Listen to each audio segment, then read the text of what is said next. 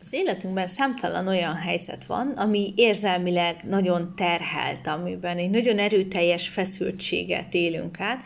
és mégis valahogy ezt a feszültséget nem tudjuk, vagy éppenséggel nem akarjuk kitenni a külvilág számára, tehát kezelnünk kell, hogy elfogadható legyen mi nekünk is, és másoknak is. A pszichoanalízis egyik fő kérdése az, hogy hogyan tudjuk kezelni ezeket a feszültségeket, hogy mi történik a személyiségben, mi történik bennünk akkor, amikor egy ilyen nagyon kínos helyzetbe kerülünk, amikor legszélesebben kitörnénk saját magunkból, csapkodnánk, ordítoznánk, vagy éppenséggel sírnánk, összezuhannánk, mégsem tehetjük ezt meg.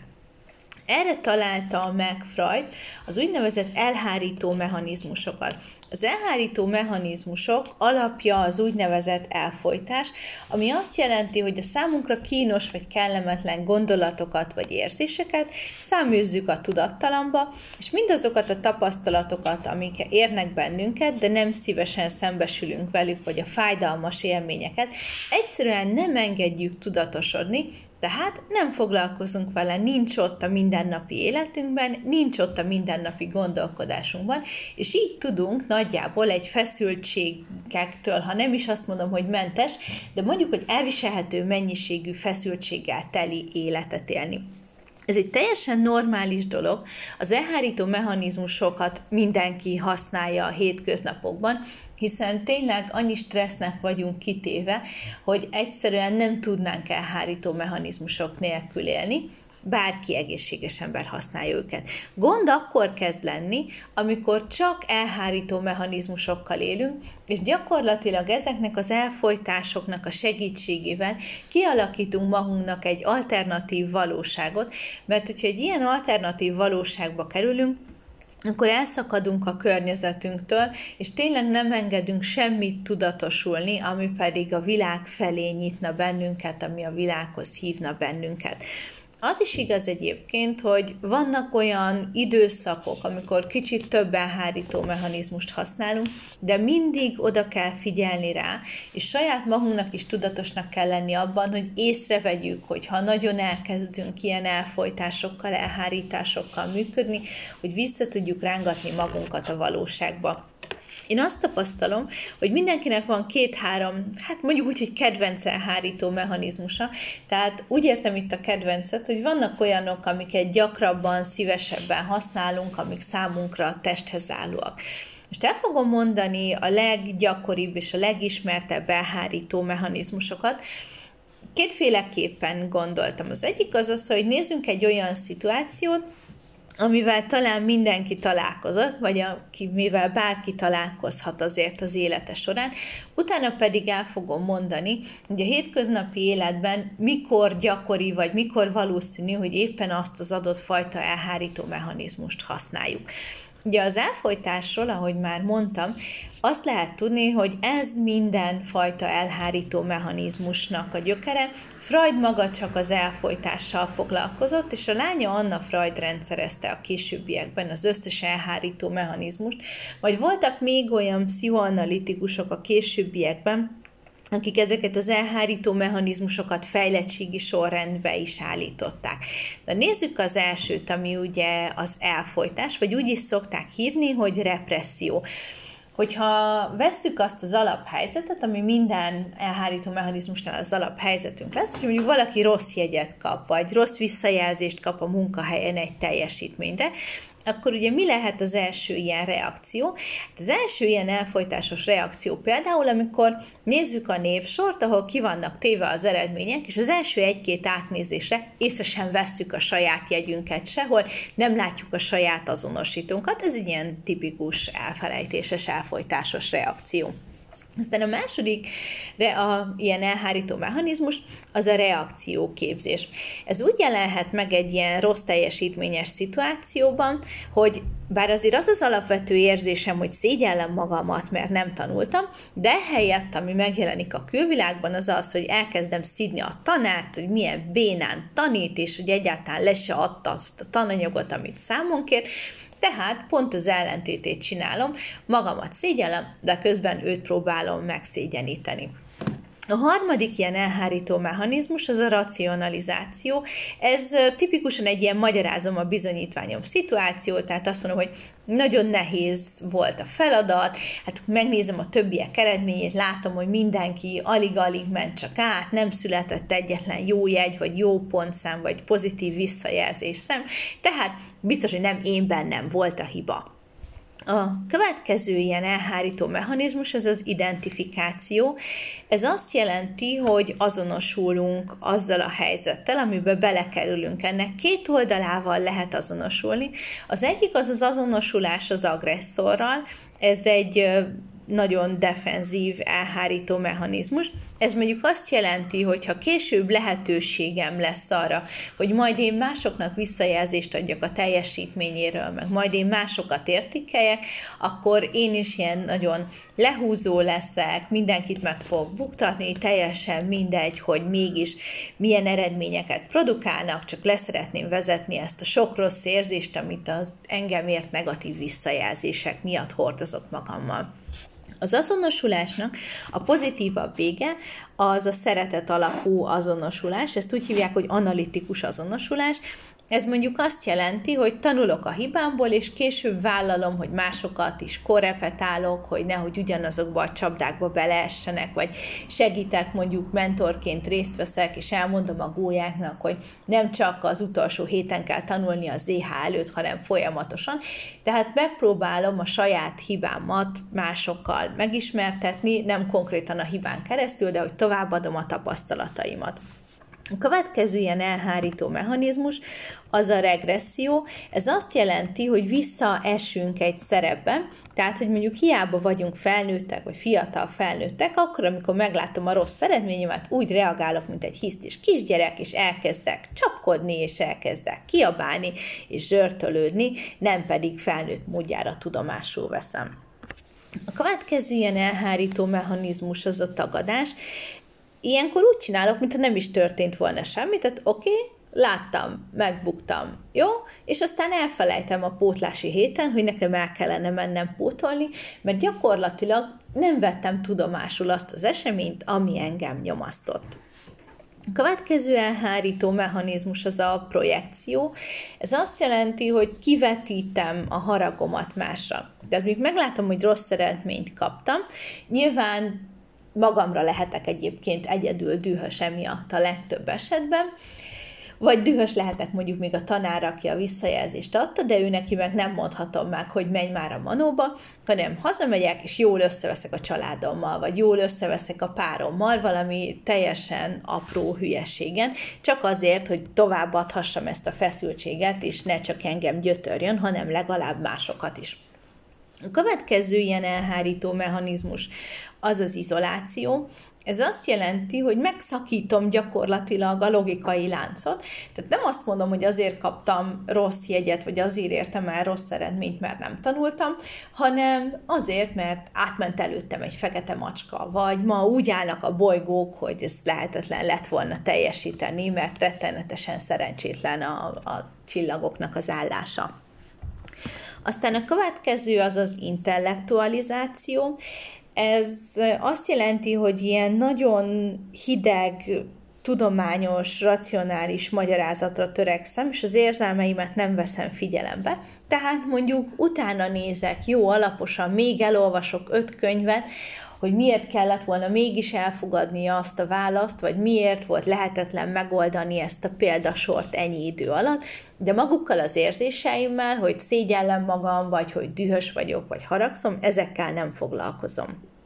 A következő elhárító mechanizmus, ez már egy sokkal érettebb, fejlettebb elhárító mechanizmus. Ezt úgy hívják, hogy sublimáció, ami ugye azt mondja, hogy azt az agressziót, amit most legszeresebben rácsapnék az asztalra, vagy nem tudom, toporzékolnék, ezt nem teszem meg, hanem fogom magam, és elmegyek futni, vagy elkezdek ütni egy boxzsákot, vagy előveszek egy felnőtt színezőt, és kiszínezem. Tehát, hogy valami más helyre csatornázom azt a feszültséget, ami bennem keletkezett.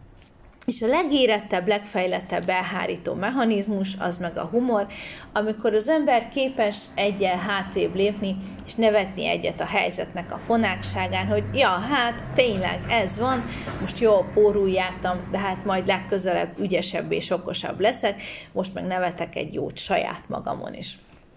hogyha megnézzük úgy, hogy melyik helyzetben milyen elhárító mechanizmus gyakori inkább, vagy hogy hogyan is szoktak ezek azért előkerülni, akkor egy icipicit más sémát láthattok, de szerintem ebből az előző példából levezetve mindenki jól be tudja azonosítani, hogy neki melyik a kedvenc, vagy hát gyakran használt domináns elhárító mechanizmusai. De nézzük a másik oldalról Ugye az elfelejtés vagy elfolytás az talán úgy jelenik meg a leggyakrabban a hétköznapi életünkben, hogyha mondjuk veszekszünk valakivel, és ugye olyankor néha mondunk olyan dolgokat, amikre később nem emlékszünk, és tényleg nem emlékszünk, és nem értjük azt, hogy belőlünk már kijött a harag, meg kimondtunk mindent, és a másik meg még napok múlva is duzzog, és én rákérdezzünk, hogy mondjuk miért duzzogsz, akkor azt mondja, hogy hát hogy mondhatod nekem azt, hogy én nettó hülye vagyok, mire itt állok és nézek rá teljesen kerek boci szemekkel, hogy én soha nem mondanék neked ilyet, és bizony kiderül, hogy hát mondtam, de ugye ezt én akkor ott elfelejtettem, elfolytottam saját magamban, nem akartam vele szembesülni. Tehát főleg veszekedéseknél, konfliktusoknál jön elő ez az elfelejtés, elfolytás.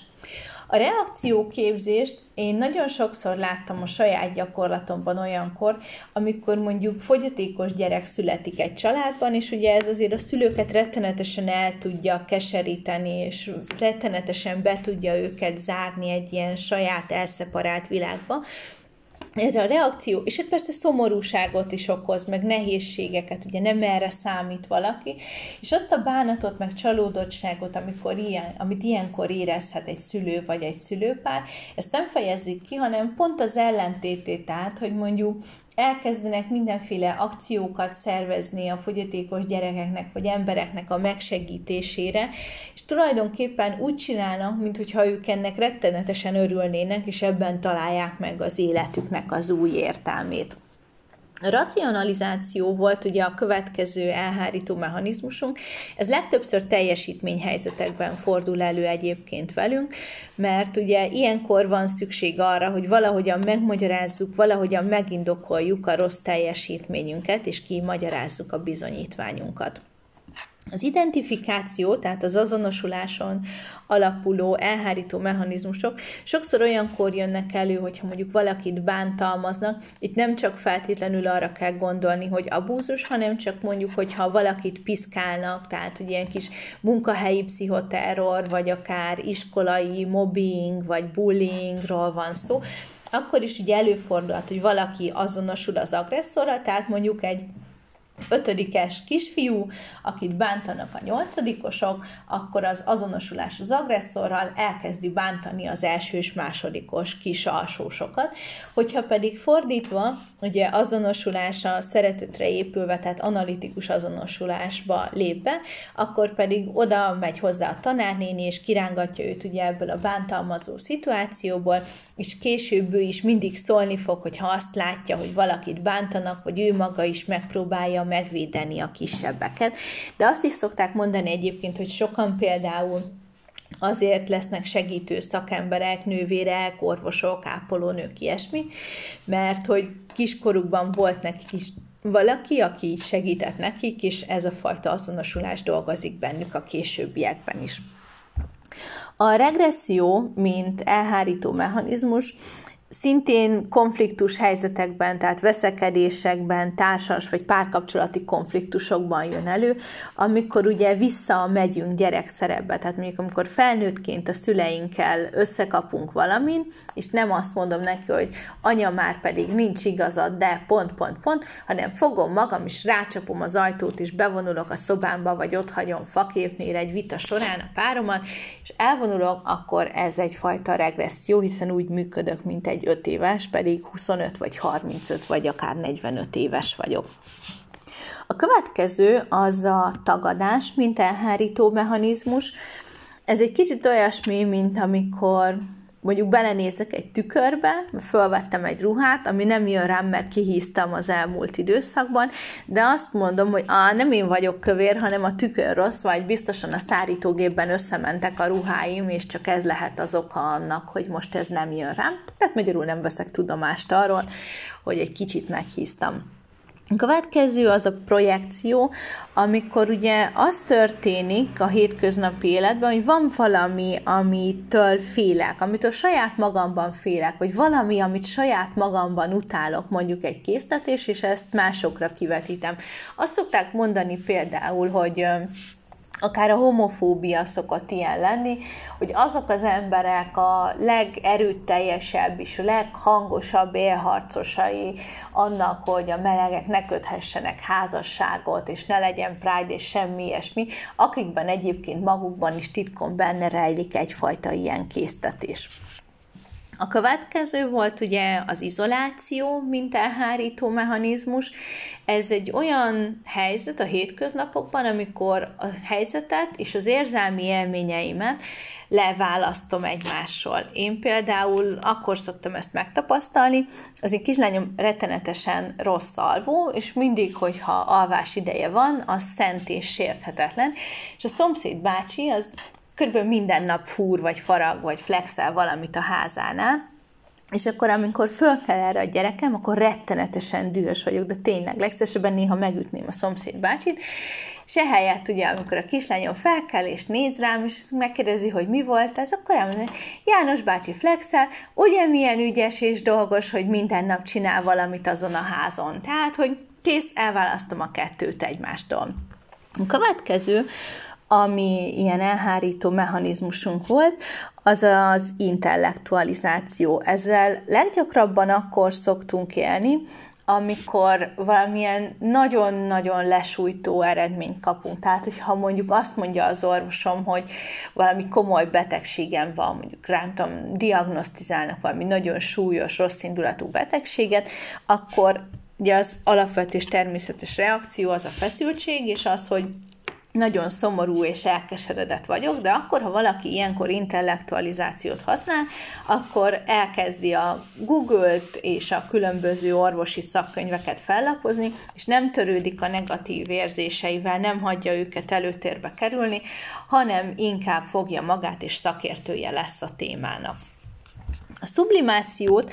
Leggyakrabban olyankor alkalmazzuk elhárításként, hogyha nagyon agresszív indulatok dolgoznak bennünk, vagy éppenséggel, hogyha a szexuális energiáinkat nem sikerül levezetni, akkor ugye nagyon gyakran erre a sport, színezés, éneklés, bármilyen hobbi jöhet, amiben segít nekünk abban, hogy ezt az energiát ki tudjuk adni magunkból, és ne dolgozzon, ne tomboljon bennünk tovább. És hát ugye, ahogy már mondtam az előbb is, a humor, mint legfeljettebb elhárító mechanizmus az előbbi szituációk, vagy bármilyen kínos szituáció esetében bármikor bátran alkalmazható, és azt hiszem, hogy ez az egyetlen egy olyan elhárító mechanizmus van, amit hogyha nagyon sokszor alkalmazunk, akkor sem lesz belőle egy kóros működésmód, de azt azért fontos tudni, hogy a humor, tehát az, hogy képes legyek a dolgokon nevetni, és az, hogy elviccelem a dolgokat, az azért nem teljesen ugyanaz. Tehát, hogy óvatosan az elhárító mechanizmusokkal legyetek figyelmesek rájuk, vegyétek észre, hogy melyiket használjátok, mikor használjátok, és ugye mindig meg kell maradnia az ember életében egy egészséges valóság túlsúlynak, és csak a legkínosabb feszültségektől megszabadulni az elhárító mechanizmusoknak a segítségével.